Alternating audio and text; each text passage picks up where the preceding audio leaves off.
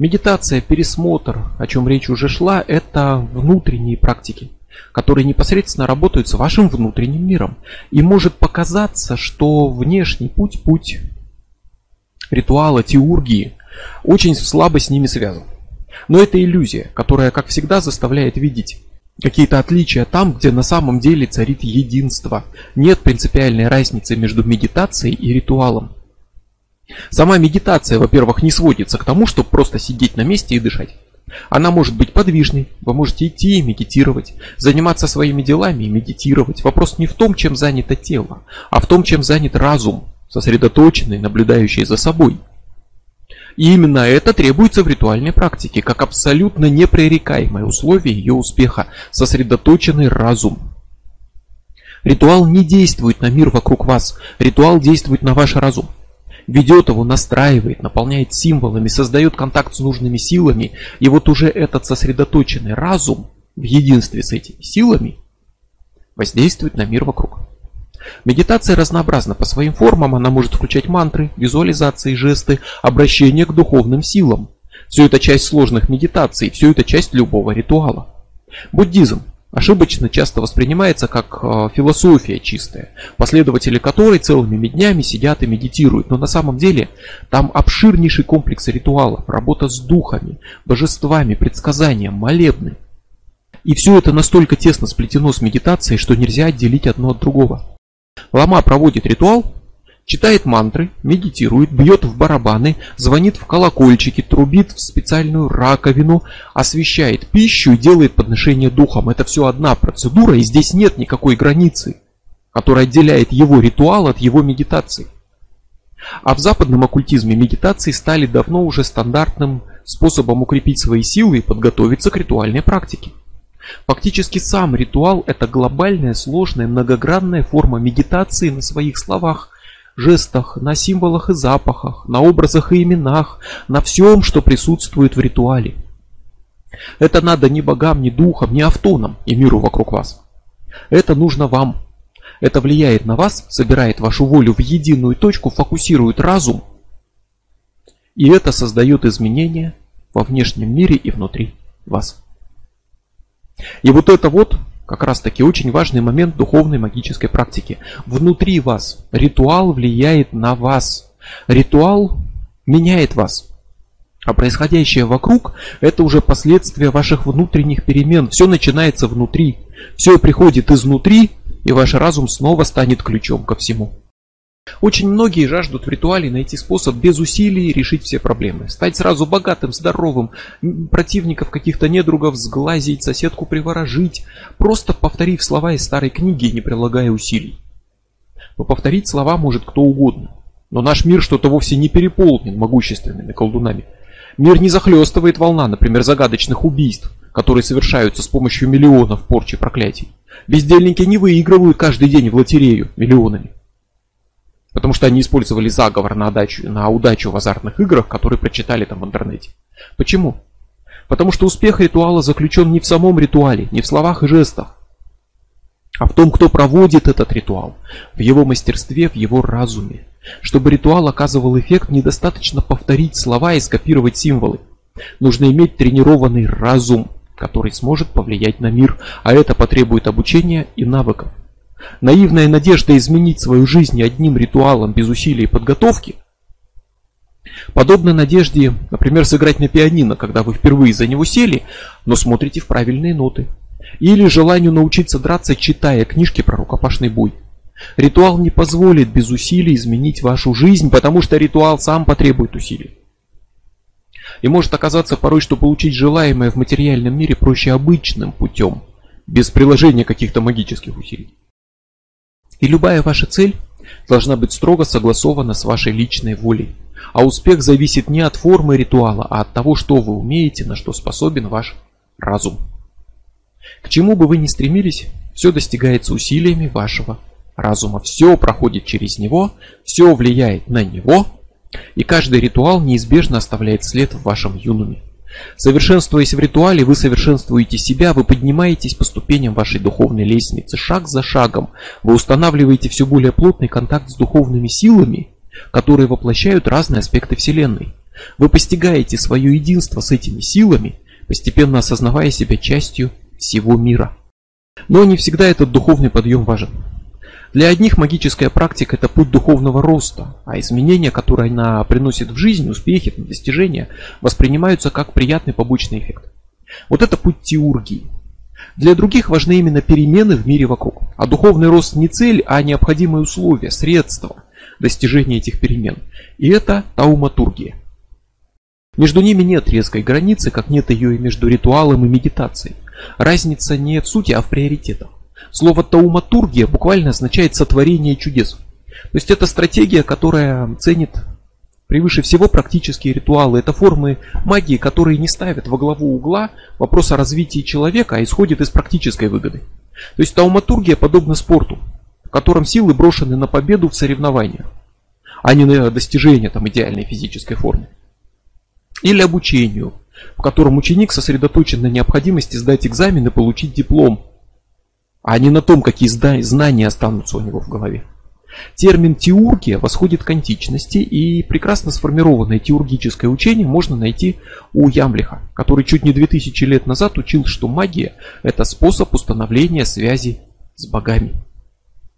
Причем способ более высокого уровня, чем тот, который дает чистая религия. Магические практики ведут человека к теозису, то есть объединению с Богом, достижению богоподобного состояния. Целью теурга всегда будет духовное развитие. А силы, которые ему открываются, возможность повлиять на мир, это не цель, это результат духовного роста. То есть вот это можно сравнить с занятиями спортом, в которых важна не медаль, а спортивная форма и физическое совершенство. С обучением, в котором важен не диплом, а получение прочных знаний. Не какой-то формальный результат, а совершенствование себя. В разных религиях, в разных мистических учениях адепты следуют по сути по одному пути. По пути объединения с духовным. Буддийский монах медитирует на образе Идама, такого духовного существа, воплощающего в себе силы и качества просветленного ума. Созерцает его мысленно, читает мантры в его честь, проводит ритуалы. Идам может быть гневным или милосердным, в зависимости от того, в чем нуждается адепт, но это не демон или ангел, не высшее существо, это образ, форма, с которой отождествляется посвященный адепт, чтобы реализовать свою природу Будды. Иудаизм использует понятие двикут, то есть это постоянное присутствие памяти о Боге в мыслях, поступках, во всей деятельности человека. Каждое слово, каждая мысль ведет или к Богу, или от Него. Эта практика направлена на культивацию в себе любви к Богу, постоянную память о Нем, которая присутствует во всех делах, такое постоянное мысленное служение – направленное на соединение с Богом, на достижение единства с Ним. То же самое делает Бхакти-йога, которая построена на преданном служении божеству, которому посвящаются мысли, поступки, память о Боге присутствует в мыслях человека постоянно, и адепт достигает соединения с этим божеством. А краткий текст Алистера Кроули «Либера Старта» приводит сжатое описание подобной практики, но в рамках западного оккультизма. И начинается со слов «Это книга о соединении с избранным божеством посредством преданного служения». Текст описывает ритуальные методы устремления к божественному и слияния с ним. И как ритуал, по самой своей глубинной сути неотличим от сложной формы медитации, так и теургия неотличима по сути от бхакти-йоги, от э, попыток достигнуть двикут, от работы с идамом – Форма разная, суть та же самая. Обращаясь к Божественному, взаимодействуя с Ним, вы становитесь подобны Ему. Вот как если вы оставите соль рядом с водой, соль постепенно отсыреет, станет влажной.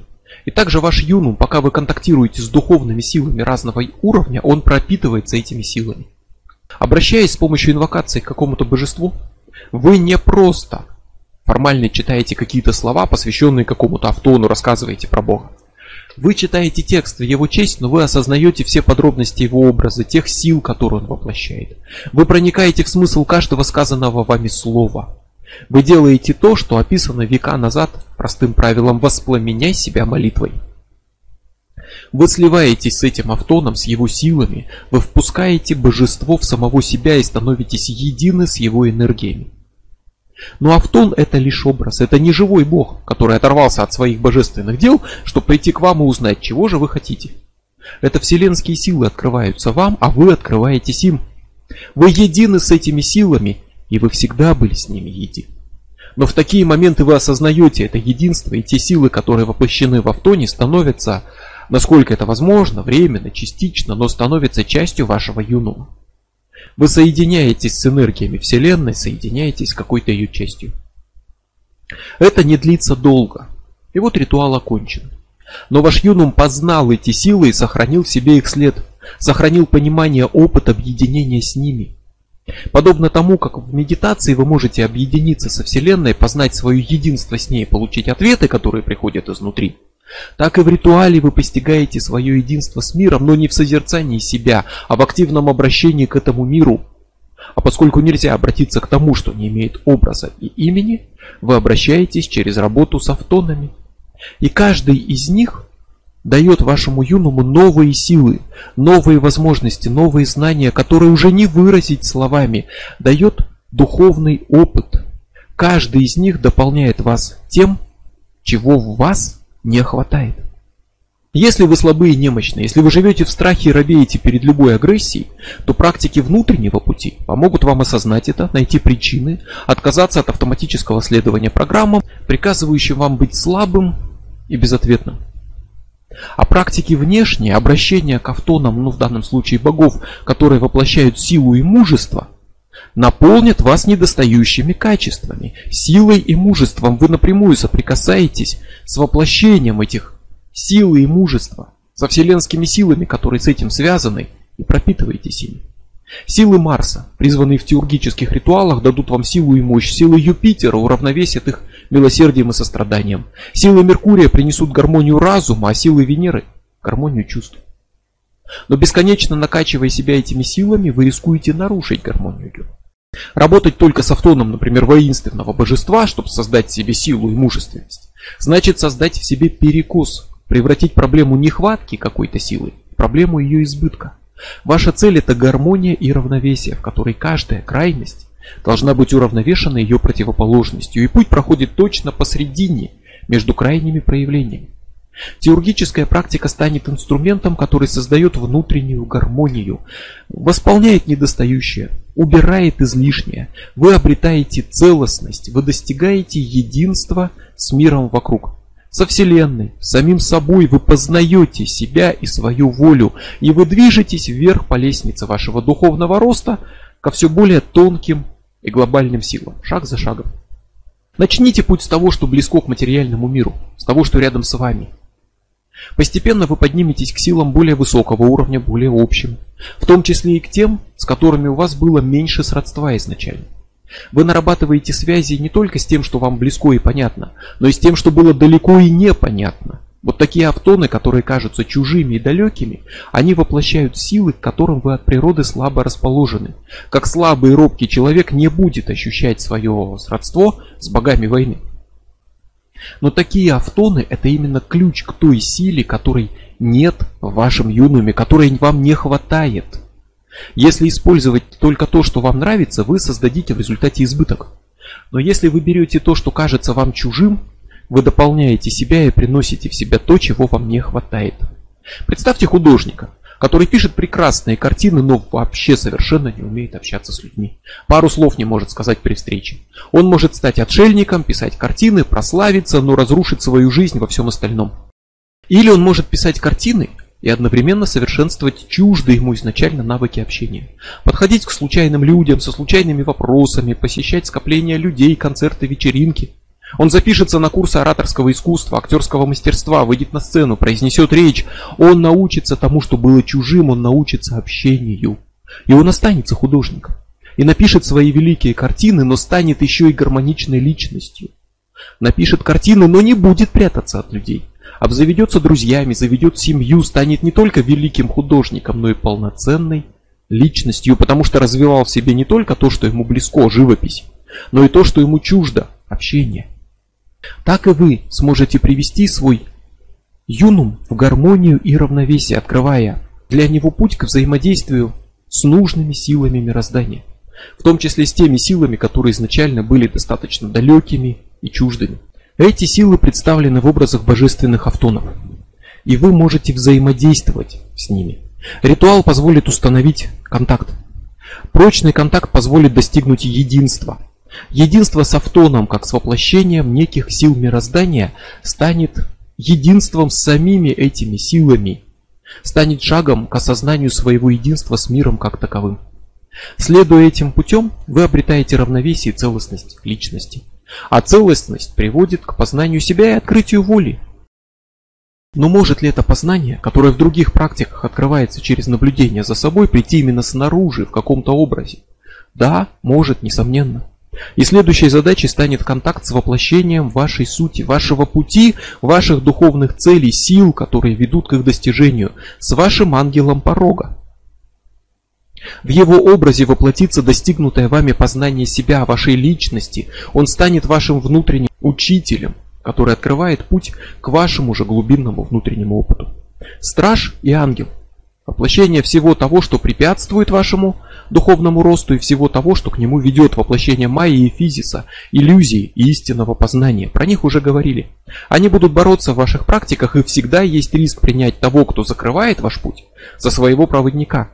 Принять заявление ангела, вашу случайную фантазию, но истинный контакт с ним – это познание вашей воли и обретение себя, поскольку ангел порога – это персонифицированное воплощение вот этого познания, его причина и следствие одновременно – это олицетворение воли самого мага, которое предстает в самостоятельном образе. И его явление в какой-то форме означает, что ваша воля будет открыта. Ваш полный личный автон уже не вызывает сомнений, а сам ангел во многом как раз таки его отголосок, персонифицированное проявление. Он ваш ангел порога. И он не следует за вами с рождения, не охраняет вас от бед и не подсчитывает ваши грехи. Он ваше духовное отражение, рожденное на стыке юнума и амниона. Он образ, который охватывает весь ваш опыт во всех воплощениях, хранит вашу суть, очищенную от всех иллюзий. Встретить его значит встретить самого себя фактически. И это станет началом нового пути вашего великого делания. От многих автонов, которые воплощали разные силы Вселенной, которые вы приводили там внутри себя в баланс и в равновесие, вы приходите к одному автону, который воплощает единство всех этих сил мира. Работа сфокусируется на одном излюбленном вашем божестве, которое выражает суть вашего объединения с миром, неразрывной связи вашей сущности и сущности мироздания. Вы почитаете его, отождествляетесь с ним, вы совершаете ритуалы, создающие контакт, медитируете на его образе, используете мантры, которые ему посвящены. Единый божественный образ станет единым воплощением всех сил мира, всей Вселенной и ключом к полному объединению с ней. Соединиться с ним значит соединиться со Вселенной, объединить микрокосм внутри вас и макрокосм снаружи. Дион Фортун когда-то сказала слова, которые стали практически общепринятой истиной западного оккультизма. Все боги – это один бог. То есть все проявления мира – это один мир, все грани Вселенной – это одна Вселенная.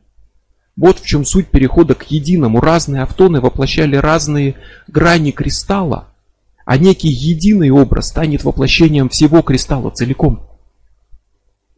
Египтяне знали многих богов, но считали их проявлениями одного бога. Римляне постепенно пришли к восприятию всех богов как разных апостасий Юпитера. Ямблих видел во множестве богов разные проявления единого – Пикаделло Мирандолла, создатель христианской кабалы, считал, что христианину не греховно совершенно обращаться к языческим богам, потому что эти боги – воплощение сил, сотворенных единым богом, проявление его силы и качеств. Вот эта идея всегда была рядом с нами. Множество богов выражают многие силы Вселенной. Но Вселенная это едино. Все ее силы, вот эти, это ее грани. Все божественные образы это ее грани. Они едины и связаны. Все боги – это один бог. Все божества – это автоны, персонификации каких-то сил Вселенной. А образ вашего единого, вашего излюбленного божества станет воплощением самой идеи целостности и недвойственности Вселенной вообще. Взаимодействуя с единым, который воплощает всю Вселенную, вы сможете осознать свое единство с ним, как с глобальным автоном высшего уровня, и это означает единство со всей Вселенной. Но вы всегда будете помнить, что он не творец и правитель мира, не великое изначальное существо, которое создало все из пустоты на свой вкус, а избранный вами Автон. Вселенная реальна, силы ее реальны. Но избранное вами великое излюбленное божество – это образ, персонификация. И это важно. Это не позволит вам забыть о том, что все образы иллюзорные, пустые, порождаются вашим восприятием мира. Через работу с таким образом вы осознаете свое единство с миром. Но осознаете иллюзорность образа, через который вы приходите к пониманию этого единства. Разве вашему объединению со Вселенной на самом деле нужно имя? Разве осознанию, что между юнумом и космосом нет границы, нужно лицо? Разве атрибуты вашего божества имеют значение для вашего внутреннего опыта соединения с миром? Нет. Они просто помогали достигнуть нужного состояния, они были символом вашего единства с миром. Это путь магии, это путь, на котором вообще вас ведут символы.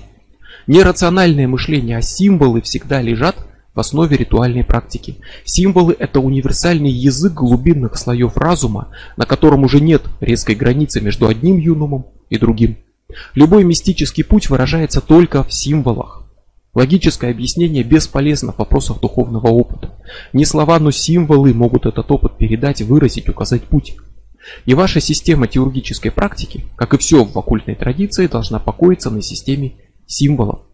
Как строитель пирамид вы поднимаетесь от обширного вот такого основания к вершине, начинаете с предложенных кем-то символов и ритуалов, которые лежат в этом основании, и поднимаетесь к вершине личной системы, основанной на вашем внутреннем опыте.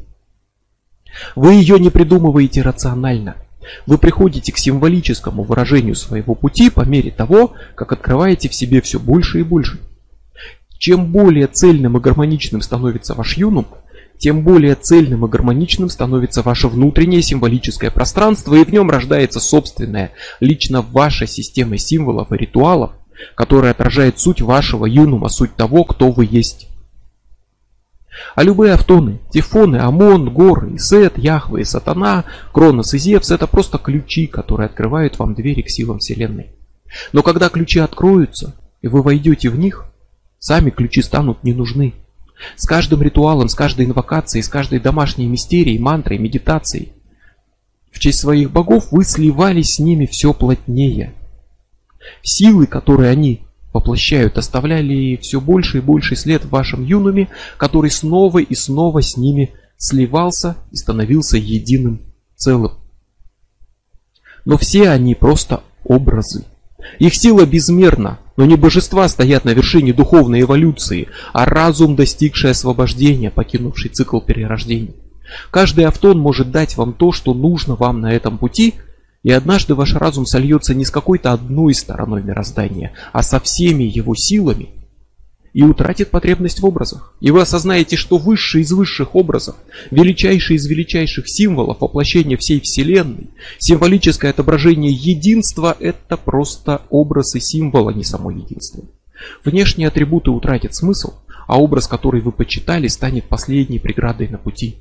Духовный свет, к которому вы стремились, окажется не целью, а последней завесой, которая скрывает цель и вы шагнете за рамки образа вашего излюбленного божества и напрямую соприкоснетесь с силами, которые стоят за ним. Вы сохраните осознание своего единства с миром чистое, уже лишенное формы и воплощения образы больше не нужны. Все противоположности сольются, ян и инь окажутся неразделимы. Ваш юнум обретет осознанное единство с миром, а страж и ангел предстанут как две крайности одной и той же сущности. В едином мире нет границы, нет разделения. Не может раствориться во Вселенной тот, кто сам и есть Вселенная. Осознать это можно изнутри, через опыт медитации. Или снаружи, через путь теургии, путь духовной магии, которая ведет вас от материи к духу, по тому же пути, которому следует все в мире. Сама ваша жизнь начинается в материи, и до своего освобождения вы не отрываетесь от нее. И глупо презирать материю, считая, что духовный путь превыше нее нельзя прыгнуть в небо, не имея прочной опоры под ногами. Благо материального мира важны, если помнить, что они не цель, а фундамент, который дает прочную основу для духовного восхождения.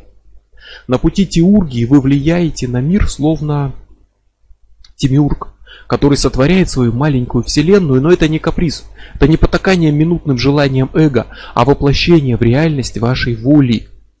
И однажды вы понимаете, что все вокруг складывается в согласии с ней, Даже если вы не прилагали усилий, не делали ритуалов и прочее, вы понимаете, что жизнь следует по пути вашей воли.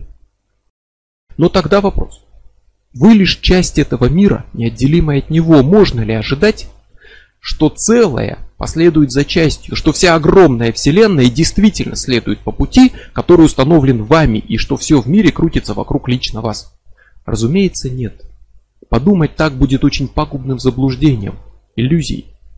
И новый шаг познания откроет, что как вы часть Вселенной, так и ваша воля, часть воли Вселенной – и не мир следует по пути вашей воли, а ваша воля следует по пути мира в едином потоке с его вечными переменами. И нет разницы между одним и другим.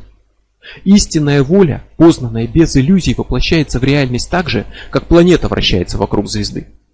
Естественно и неотвратимо, но не Вселенная следует по вашему пути, а вы движетесь вместе с потоком Вселенной. Путь теургии внешне отличается от внутренних путей, но его суть не отличается от их сути. Вы познаете себя, достигаете целостности, постигаете свою волю, реализуете ее и осознаете свое единство со Вселенной. Не через созерцание, как, например, в медитации, а через активную работу с автонами, через ритуальное обращение к каким-то силам Вселенной и соединение с ними. Но суть не меняется. Теургия, пересмотр и медитация – три дороги, которые ведут вас на вершину пирамиды и сходятся там в одной точке. Любой из трех путей приведет вас к цели. Но нет веской причины, почему выбрать можно только один из них.